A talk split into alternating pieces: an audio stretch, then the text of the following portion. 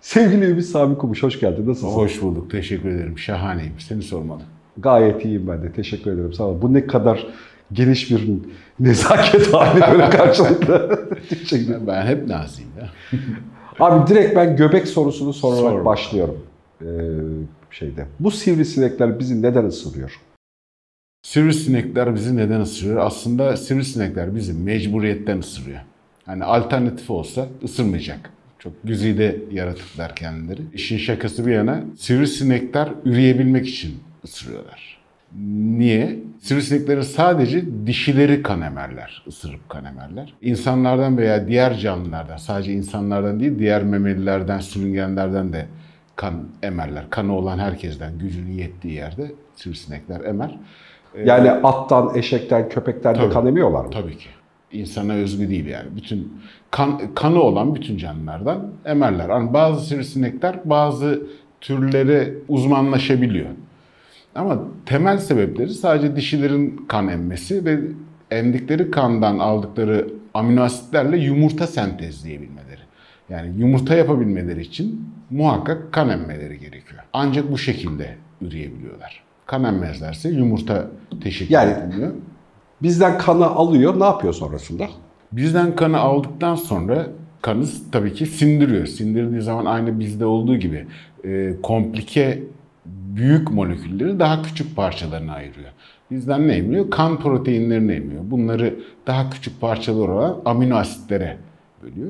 Aynı bizim diğer canlılara yaptığımız gibi yediğimiz canlılarda da biz aynısını yapıyoruz. O da e, sivrisinekteki orada elde ettiği amino asitlerle yumurta sentezi yapıyor.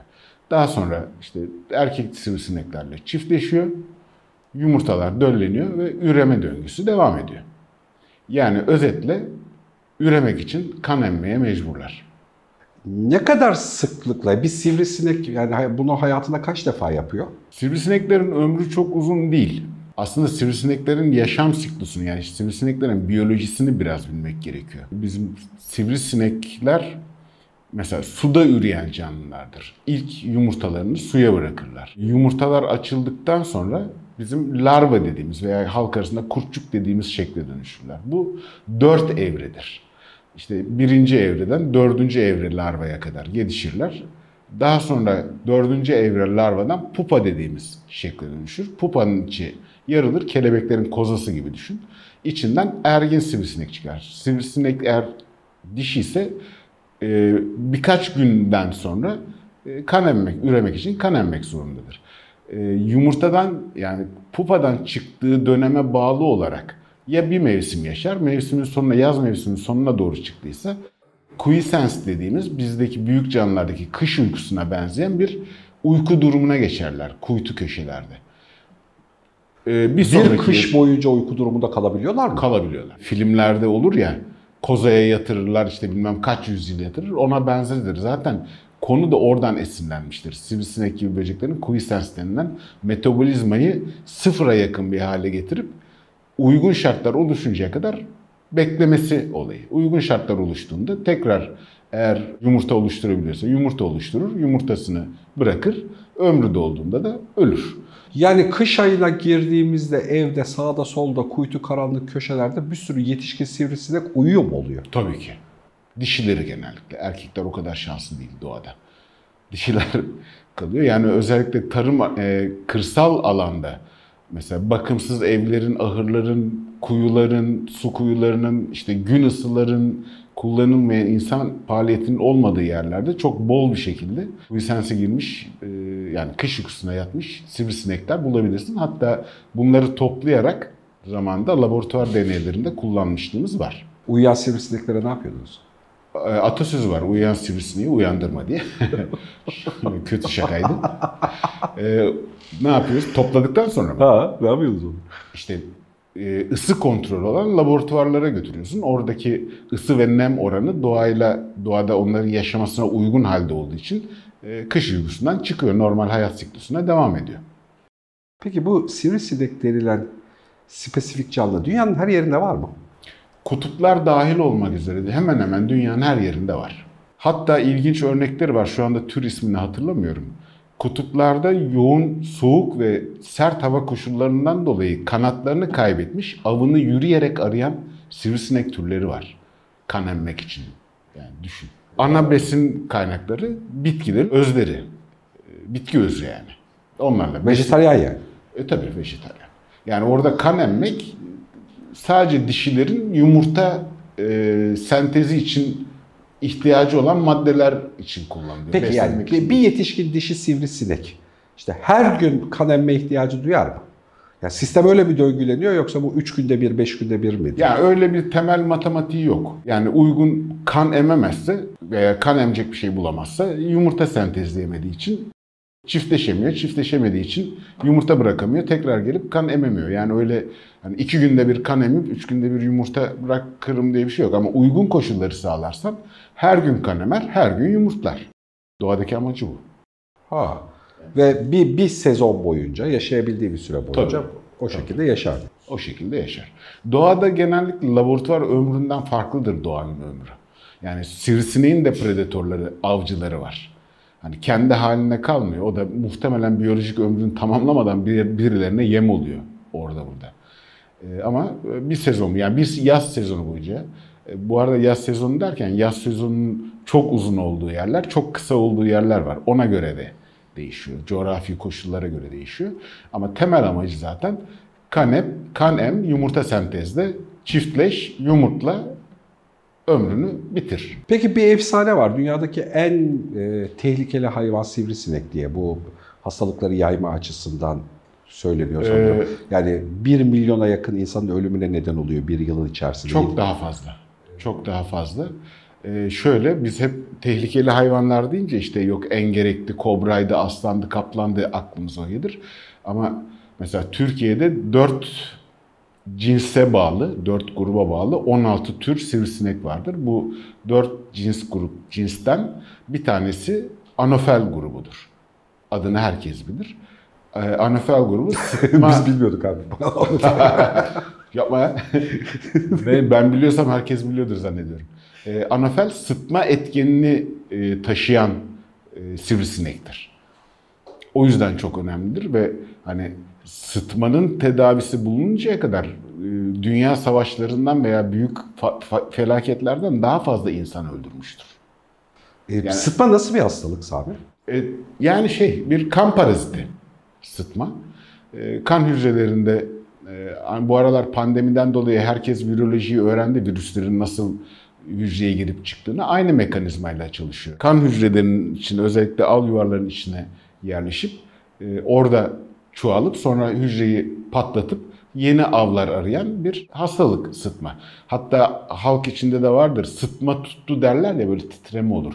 İşte belirli periyotlarla kan hücrelerinin patlamasından, de- deforme olmasından dolayı o sıtma nöbetleri yaşanır. Ve e, genellikle de özellikle eski çağlarda, eski çağ değil de 1930'lu 40'lı yıllarda çok büyük ölümlere sebep olan bir etken. Ve bu sivrisinekle beraber yayılıyor dünyada çok. Anofelle beraber yayılıyor. Anofelle beraber. Yani anofel sadece burada yok o zaman. Yani Akdeniz Havzası'nda belki Afrika'da Tabii, vesaire bir yerde. sürü yerde daha var. Var. Peki başka yaydığı hastalık biçimi var mı sineğin? Yani Sivrisinekten spesifik bahsedeceksek, yani en çok bilineni bu ama işte dank humması diye bir hastalık var. E, O daha kapalı, lokal bir alan diyelim. Orta Doğu'da çok. İşte Türkiye'nin doğusunda eskiden görülüyordu. Buna benzer hastalıklar var tabii yaydı.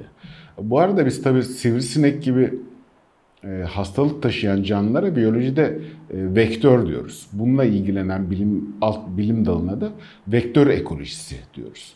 E, sivrisinek bunun parçalarından bir tanesi. Sivrisinek, karasinek, işte hamam böceği, kene, bit, pire, fare bu- bunların hepsi özellikle insana hastalık taşıdığı için vektör olarak e, tanımlanır. Sivrisinek de bunlardan bir tanesi.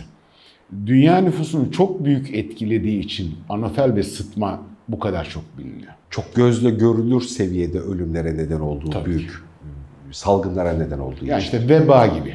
Düşün hani veba, Veba fare ilişkisinde olduğu gibi. gibi. O da yanlış bilinir aslında. Fare sadece e, vebayı taşıyan bitleri taşımakla görevli bir canlıdır. Farede veba olmaz. farenin üzerindeki bitler de taşınıyor şeyde veba. Mesela e, onun gibi e, sıtma çok uzun sürede artık tedavisi bulunamadı. Bir de hani insandan insana geçmediği için bir şey de yok.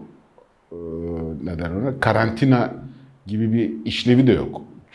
Çok uzun- Karantinaya kurtulamıyorsun da. Sineklere Yani- karantina uygulaman lazım. nasıl uygulayacaksın sineklere karantina? Ki mm, olmuyor işte. O yüzden e, çok uzun süre 1950'lere 60'lara kadar Çukurova'da çok yoğundu. Ben işte Akdeniz Havzası'nda 1990'larda bu işlerle ilgili çalışmaya başladığımda hala vardı. Yani Hıfzı Sıha Enstitüsü'nün asıl kurulma amaçlarından bir tanesidir sıtma. Ve 1990'lı yıllarda Akdeniz'de aktif olarak çalışıyordu. Allah da razı olsun. Yani iyi bu konuyu çok iyi bilen kurumlardan bir tanesidir. Ama şimdi tamamen sıfırladılar sanıyorum siz. Sıfırlanmasa da sıfıra yakın. Teknoloji gelişti, kullanılan ilaçlar gelişti. Ee, çok az görülüyor tabii artık. Bu sivrisinekler Sami özellikle akşamleyin gün kararırkenki hikayede bir coşkulu hale geliyorlar. Yani başına gelmişliği vardır. Geçenlerde bir başıma geldi. Bir de açık arazide yakalandım. Akşam hava kararıyor.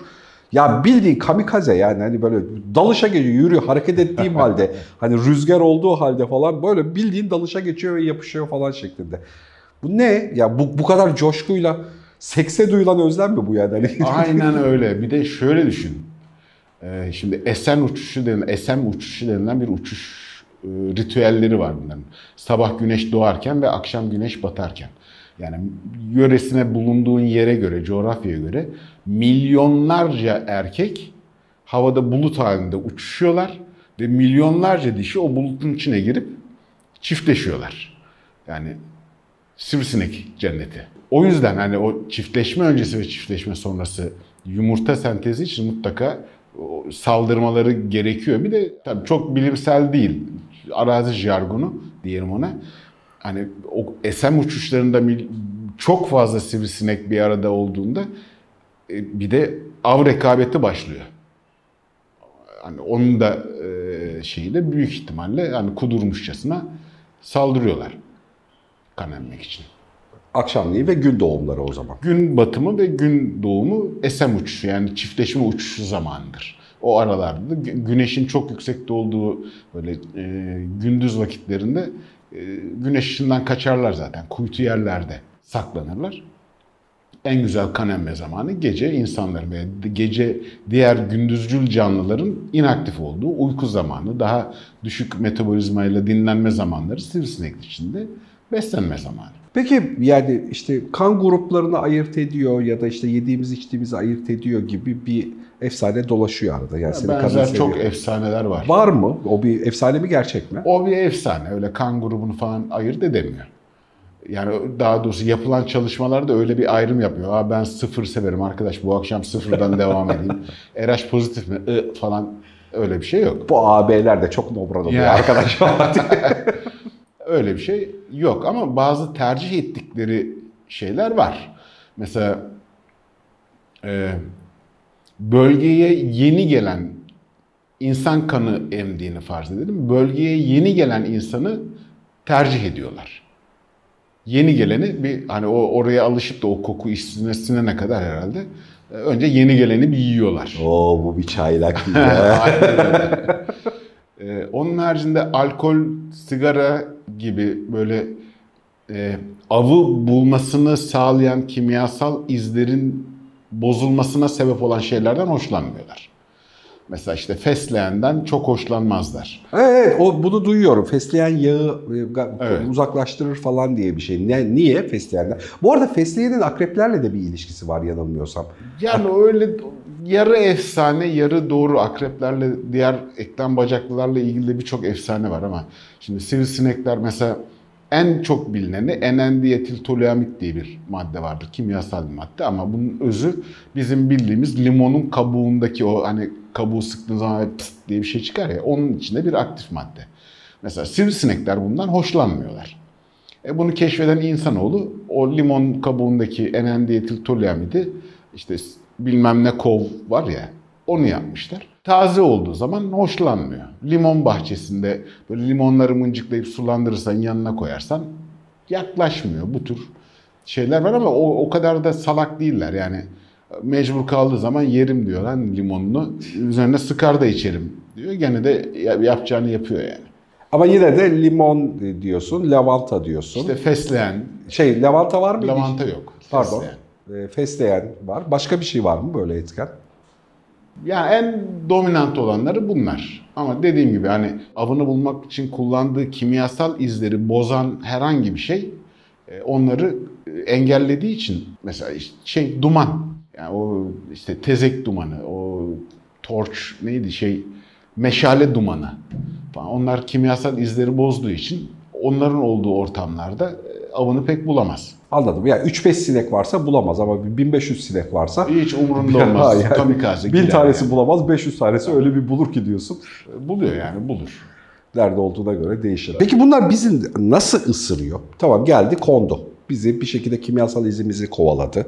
Hani bizde kan olduğunu bildi. Bu arada anladığım kadarıyla yani e, türlerin kendisi canlı seçmekle alakalı da e, belli belli türler belli canlıları seçiyorlar. Yani insana gelen tür her tür sivrisinek insana gelmiyor galiba. Ee, yani o tür ayrımlar var tabii ama o hani beraber evrimleşmeyle ilgili bir şey. Mecbur kaldığı zaman bir sürüngenlerde uzmanlaşmış bir sivrisinek mecbur kaldığında tabii ki insana gelir. Ama bildiği varken bilmediğine gitmez gibi düşünmek lazım.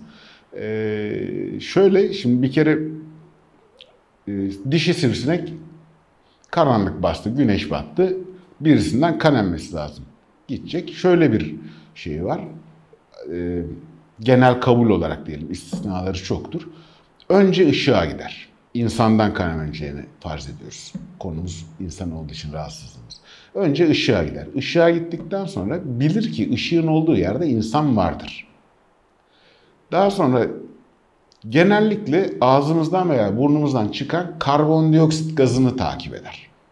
Avını öyle bulur. Yani bizi gözleriyle görüp seçtiği, ha bu insan ben bundan bilmem ne yaparım diye bir şey yok. Yok. Ya koku, feromon vesaire Tabii. falan falan gibi. Ama asıl takip ettiği hangi canlıyı, memeliyi takip ederse etsin veya sürüngeni e, asıl takip ettiği değişmez risk karbondioksit izidir. Hatta biz arazi çalışmalarında tuzaklara dişi sivrisinek yakalamak için karbondioksit kaynakları kullanırız. İnsanı taklit ederiz orada. Üzerine küçük bir ışık vardır. Hemen altına karbondioksit gazı salan bir mekanizma vardır. Onun altında da dişi sivrisinekleri toplayan bir hazne vardır. İstisnasız yakındaki bütün dişi sivrisinekleri toplayabilirsin oraya. E, Birinci dereceden takip ettiği karbondioksittir. Karbondioksit de seni buldu, geldi. Elin kolun açık, gayet de güzel, nefis bir uykudasın. Ne yapıyor? Geliyor, üzerine konuyor. Zaten kılcal damarlarını falan çok rahat bulabilecek donanıma sahip. Nasıl? Ne, neye, neye göre bulabilir? Yani şeylerden bir tanesi e, bir kere e, kızıl ötesi görme yeteneği var. Yani ısıya göre görebiliyor. E, cildin soğuksa işte alttan geçen kan damarlarının sıcak olmasından kaynaklanan ısı izlerini görebiliyor. Oradan şeyleri bulabiliyor. E, ko- kokudan bulabiliyor. Koku algısı. Yüksek teknoloji. Tabii tabii. Ya uçuşları bile yüksek teknoloji. Yani sivrisinek uçuşundan esinlenerek yapılan avcı uçakları var. Düşmana görünmemek için işte desenleri falan sivrisinek ilhamıyla yapılanlar var. Adamlar ciddi yani sivrisinekler bu arada ciddi derecede teknoloji. Ne yapıyor? İşte iğnesi var. Genellikle nasıl tarif edeyim? Bu e, radyoların antenleri olur ya böyle iç içe geçip ona benzer bir ağız yapısı var. İğne demeyelim ona da. Bir ağız yapısı var. E, Çok yakından baktığın zaman böyle çok vahşet sivri dişli testere benzeri bir şeydir. E, o e, cildin üzerinde bir delik açar. Böyle bir şey gibi düşün. Bir Ama kılcal damarları bilerek açar. Tabii tabii. öyle boş yere Boş yere lap diye saplamaz bir şey. salaktır ya da acemidir. Ama buluyor yani her seferinde. E, tabii şöyle bir sıkıntı var. Onlar kan emmek için sana o şeyi ağzı saplarken e, vücut bizim vücudumuzda boş durmuyor. Delinen bir yeri tedavi etmek için, kendini korumak için önlemleri var.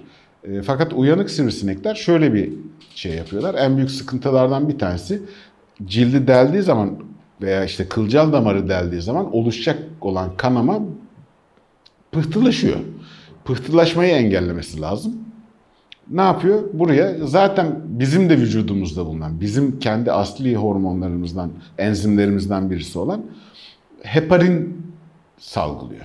Heparin kılcal damarın parçalanan yerinin e, pıhtılaşmasını engelliyor. Kanı sıvı halde tutuyor.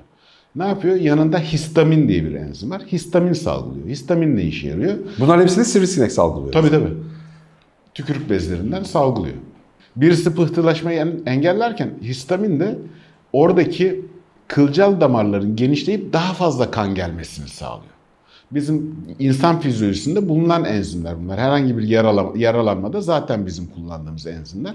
Bunu bize karşı ajan olarak kullanıp oranın hem kan damarlarının genişlemesini, daha fazla kan gelmesini, dokular arası sıvının oraya birikmesini, üstüne üstlük pıhtılaşmamasını sağlıyor. Yani bildiğin cork cork cork cork emiyor. Yani vücudunun rengi değişene kadar emiyor. Böyle kızarır abdomenin alt kısımları. Tabii kocaman bir damla kabul edebileceğimiz oranda Tabii. öldürdüğümüz Yani vücut ağırlığının %50'si %60'ı kadar şey yapar. Kan emer. kan Orada. emebiliyor. Evet. E, işi bittiği zaman yani tek seferde e, halledebildiyse yani av hissetmediyse işte üzerine vurmadıysa tek seferde hallettiyse e, kanını emer. Tek seferde halledemediyse birkaç seferde alabileceği Peki niye kaşınıyor orası? Biz niye? Ee, işte o salgıladığı enzimlerden dolayı bizim tepkimiz normalde vücut şu, şunu e, zannediyor veya algılıyor. E, orada bir yaralanma var. Oraya savunma hücrelerini gönder. Dokular arası sıvıyı oraya biriktir. Mümkün olan en fazla e, şeyi ne derler ona? İmmün sistemi kullan. Sinyali zannediyor vücut onu. E, o da kaşıntı yapıyor. Yangı deriz aslında ona. Şeyde. E, kaşıntı yapıyor. Senin dikkatini oraya çekiyor. Yani başka bir şey olsa da yani sivrisinek oraya kan emmese de başka bir enfeksiyon olsa bir iğneyle deldin enfeksiyon oldu. Orası şey oldu. Yangı oluştu. Yara oluştu. Kaşınmıyor mu? Gene kaşınıyor. Ama hani sivrisinekte bariz bir şekilde orası Orası şişiyor çok belli bir yoğunlaşıyor tabii. Ha. Yani her böce yani bir anlamda zehirliyor orayı yani. Evet. Kullandığı zehir değil ama o enzimler o özelliği gösteriyor. kullandığı orijinalde aslında zehir değil. Bizim vücudumuzdaki hormonları bize tekrar E, naklediyor. enzimleri bize Enzimleri, tekrar kullanması tabii. bize tekrar veriyor. Yani seçkileri yani bir şey var, birçok efsane var, birçok yapılan çalışma var. Ne mesela? Kan grubuna göre değil. İşte de- demin söylediğim gibi yani ortamda yeni olan taze kokuyu, taze farklı olan kokuyu algılayabiliyor. Ee, ne bileyim işte yoğun alkol varsa algılıyor, izi bulamadığı için gitmiyor. Ee, alkol içmeye teşvik etmeyelim bu arada sivrisinekten korunmak için. Ee, sen yaz başından beri şakasını yapıyorsun e, bir şeyde. Burada farklı bir tür var. Benim tanımadığım bir tür. Ya, Daha henüz evet onlarla ya. tanışmadık diye falan. Ee, bu türleri de bir söylesene farkları ne birbirlerinden? Ya önce orada tür kavramını bilmek lazım. Yani sivrisinekler evrimsel olarak nereden geliyor? Hangi soya bağlı? Sivrisinekler hangi soya bağlı? Sivrisinekler böcekler soyuna bağlı. Sivrisinek bir böcektir.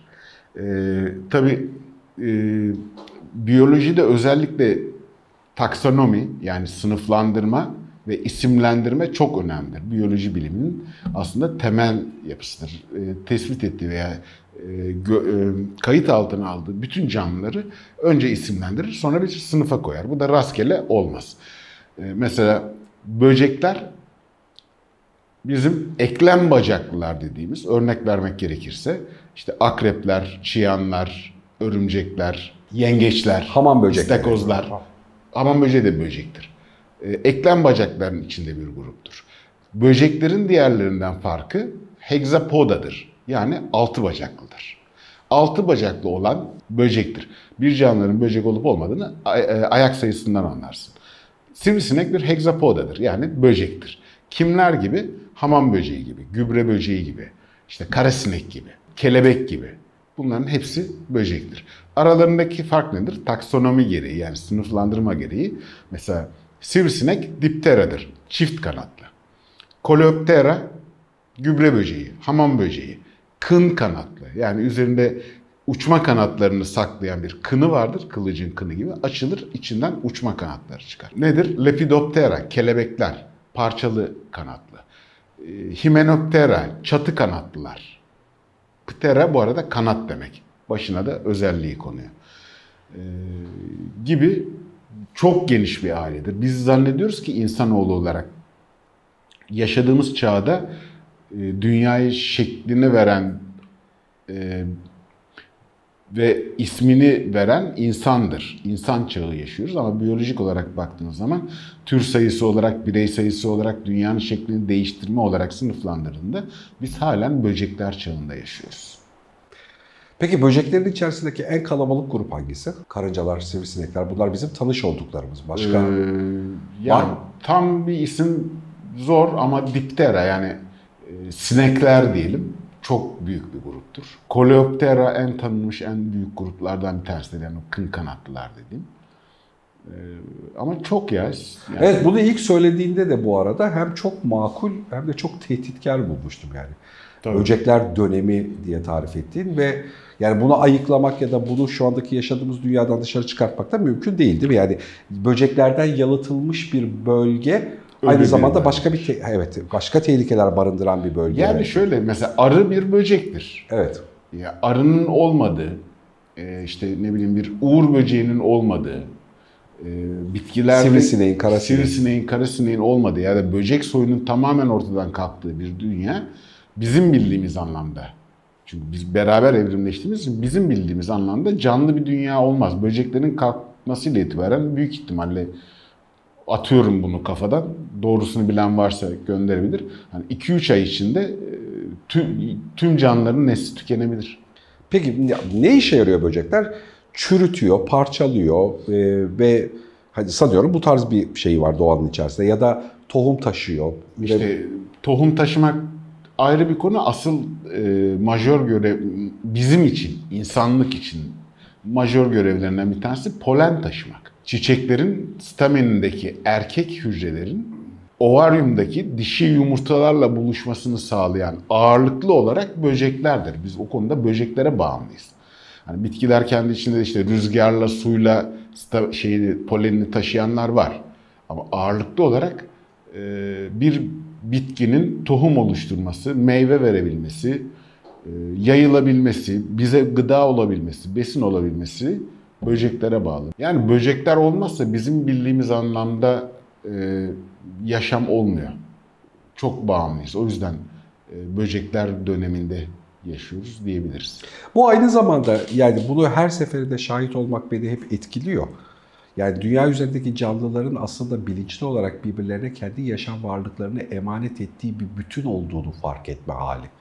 Yani bir bitki bir böceğe, bir böcek ki şu anda zincirini kuramayacağım şekilde bir başka canlıya bir şekilde bağlılık kuruyor. Onunla beraber evrimleşiyor ve bütünleşiyor. Bunu fark etmek yani biz insanoğlu olarak kendi egomuzdan kaynaklı işte eko ego falan şu bir yapıldığı mevzu. Ee, sanki tek başımıza evrende var olurmuşuz gibi düşündüğümüz bir sürü şeyin nasıl mümkün olmadığını gözümüzde canlandırmada önemli bir parametre bu. Kesinlikle öyle. Hatta ortaokul, lise çağlarındaki fen bilgisi kitaplarından hatırlarsınız belki. Ee, şey vardı böyle besin piramidi vardı. Besin piramidinin en başına hep insan konurdu. Hani o e, antroposentrik, insan merkezli bakış açısının çok eski tarihlerden itibaren yani bin- 20. yüzyıla kadar devam etti. Ee, Daha yeni yeni e, buna aymaya başladık. Biz piramit değiliz. Biz bir ağız. Bir besin ağı. Bu besin ağının tepesinde de insan yok. İnsan işte sivrisineğe yem oluyor. Evet, evet. Ya da Senin o işin bir ağzın, parçası. o ya işin bir onun parçası. üremesini aslında senin kanın destekliyor. Bu bir önemli ölçüde yer alıyor. Yani değerli bir karşılığı Ve var. hani şey o Da, bunu anladım mesela sivrisinek için ben kendi değerimi anladım da sivrisineğin benim için değeri ne? Onu bir, yani, bir- niye var? en çok sorulan birinci soru. Bunun bir cevabı yok. Ee, yani böyle uygun görülmüş. Ama biyologlar şöyle diyorlar. Ağın bir parçası. Ağın yani bazıları diyor ki ağın içindeki yani sivrisineği tek sihirli bir dokunuşla kaldırırsak kompanse eder. Bilmiyoruz. Bilmiyoruz. Eder mi etmez mi bilmiyoruz. Çünkü o hani dedik ya piramit değil bu bir ağ. Ağın hangi telini çektiğin zaman nereden ses geleceğini bilecek kadar bilime hakim değiliz. Bu bir. Küçük bir fikir jimnastiği yapalım. Anlık olarak şu an dünyada tane dersek çok sıfırlı olur da mesela kaç milyon ton veya kaç yüz bin ton sivrisinek vardır. Zaten milyon ton, yüz bin ton diye girdim mevzuya yani. Hani Yani bu bile yeterince büyük bir rakam Yani ya. Ton ton dedi yani. Hani küçücük sivrisinek sonuçta bir protein canlısı. Ve bütün dünyadaki sivrisinekler bir büyük biyokütle oluşturuyor. Hani çok abarttığımı düşünürsek yüz binlerce tonluk protein kitlesi ve sen bunu bir anda ortadan kaldırıyorsun. Ondan sonra diyorsun ki ya sivrisinek de olmayı versin. Bilmiyoruz abi. Belki de balık yiyemeyeceğiz. Hani tatlı su balıkları sevenler varsa ana besin kaynaklarından bir tanesi de sivrisinek larvaları. Yani tek değil ama yiyor. Belki de tatlı su balığı yiyemeyeceğiz. Belki de akvaryumculuk sektörü çökecek. Ne bileyim. şey çok. Yani bilmediğimiz yeri kurcalamak biraz sıkıntılı. yani hala hesaplanamaz ölçüde detaylı. Yani Tabii çözünürlüğünü e, o seviyede yükseltemedik henüz. Yani tüm tanımlarını koyacağımız şekilde yükseltemedik yani. Yani o, o, o, o kadar çözümleyebilsek ben evimde sivrisinekten kurtulmak için vantilatör kullanmam. Tamam mı? Sihirli değneğimi koyarım, evdekini yok ederim. Vantilatör işe yarıyor mu bu arada? Aa, tabii tavsiye ederim. Nasıl sistemiyle? Gece uyurken ayak ucumdan 1-1,5 metre ileriye bir büyük kafası dönen vantilatör koyuyorum. Hani direkt rüzgar üzerime gelmesin diye. Birinci derece, en düşük derece veya havanın sıcaklığına göre ikinci dereceyi alıyorum. Dönüyor. O Sivrisinek hareket sivrisinekleri e, uzaklaştırmaya yetiyor mu? oluşturduğu rüzgarda tutunamıyor sivrisinek. Ha. Tutunamadığı için de bana ulaşamıyor. Ya ben yürürken bana tutunuyorlar diyorum. Yani o tarz basit bir rüzgarda tutunamıyor mu gerçekten? Yok tutunamıyor. Tutunamıyor. Bak ilaç Bir kullan- bir yılmışım sivrisinekler. İlaç kullanmam, ilaçlama yapmam, sinek ilaçları kullanmam, bilmem ne kollardan hiç kullanmam. Ben vantilatörümü koyarım. Bütün yazı sivrisineksiz. Ya yazın başında sen zaten sivrisineklerle genel olarak bir anlaşma yaptığını, Evet. ondan kaynaklı sivrisineklerin sana dokunmadığına dair iddiaların vardı. Ama sonra yeni bir tür varmış bunlar beni tanımıyor diye mevzuyla alakalı. Şimdi bu sohbetin en kritik sorusunu sorayım şakası bir tarafa. Sen bunları niye biliyorsun? Ya işte o da benim defaktom. Ben bunları niye bildiğimi ben bile bilmiyorum. hani ben bunları biliyorsam herkes biliyordur kafasıyla yaşadım bugüne kadar. Yo yo sen Ee, sivrisineklerle uğraştın bildiğim Uğraştım. Epey, şakası bir tarafa epey bir süre uğraştım tabii. Yani özellikle turizm bölgelerinde ben çevre koordinatörü olarak çalıştım uzunca bir süre. Bizim asli konumuz hani görev bölümü diyelim. Ee, insan yapısı turistik bölgelerin doğaya zarar vermesini engellemek, doğanın e, bazı parçalarında insanlara zarar vermesini engellemek için gerekli tedbirleri almaktı görevim. E, bunların başında da tabii sivrisinek geliyor. Yani 30 bin yataklı, 40 bin yataklı dünyanın o zamanlar bir numaralı turizm merkezinde yani binlerce dolar para veriyor adam tatile geliyor sivrisinek kaşıntısından uyuyamıyor. Felaket. Sosyeteye rezil oluruz. O yüzden o konularda e, sivrisineklerle çok çalıştım. Arazide yani. Arazi çalışmalarım falan çok yoğundur. Örgütlenme çalıştım diyorsun. Gittim bölge bölge anlattım. Arkadaşlar turizme zarar vermeyin. Gelmeyin Tabii buralara. Her popülasyona ayrı şeyler. Yani şurama kadar bataklıklarda. Sivrisineklerin arasında en ilginç bulduğun tür ya da özellik ya da işte böyle spesifik. Anofel. Şimdi sivrisineklere karşı, sivrisineklerin üremesine yönelik insanoğlunun çok büyük baskısı var. Sıtma korkusundan dolayı, işte rahatsızlığından dolayı. Bulduğu her yerde ilaçlıyor, üreme kaynaklarını yok ediyor. Ee, işte dedim ya suda ürüyorlar. Atıl duran sivrisinek üreyecek su kaynaklarını e, rehabilite ediyorlar falan. Artık hayvanlar e, üreyecek yer bulamıyorlar. Mesela anofelin kaydı var ya üreyecek yer bulamayıp deniz suyunda üremeye çalışan anofel buldular adamlar. Bu en, benim için enteresan şeylerden bir tanesi. Yani hayvanın milyonlarca yıllık davranış paternini değiştirdik. Artık o kadar mecbur kaldı ki şeye e, deniz suyunda üremeye kalktı. Yani başarı çok düşük. E, yumurtadan ergin çıkma başarısı çok düşük ama gene de çıkartmayı başardı. Yani hani onun da göze alması tabii bu arada yani. Yani Ölü işte diriyi kenara koydu yani konuyu göze aldı yani. Göze Deniz alıyor yani insan baskısının tercihli evrim gibi böyle tırnak içinde bir şey. Hayvanın başka bir şey tercih etmesine sebep oluyor. ayranda üreyen sivrisinek gördüm ben ya. Kulex cinsine ait bir sivrisinek. Çatıya atmışlar. İçilmiş bir ayranın dibinde var. Hayvan üreyecek yer bulamamış. Ayranın içinde üremiş abi yani. Yani bana çok enteresan geliyor bunlar. yani. Bir teneke suyu, atıl bırakılmış suyun bir mahalle sivrisineğini, bir mahalleyi etkileyecek oranda sivrisineği üretebileceğini duymuştum daha evvelden. Aynen doğru. Bir, bir teneke suyu. Aynen doğru. Yani o mahallenin gecesini haram eder.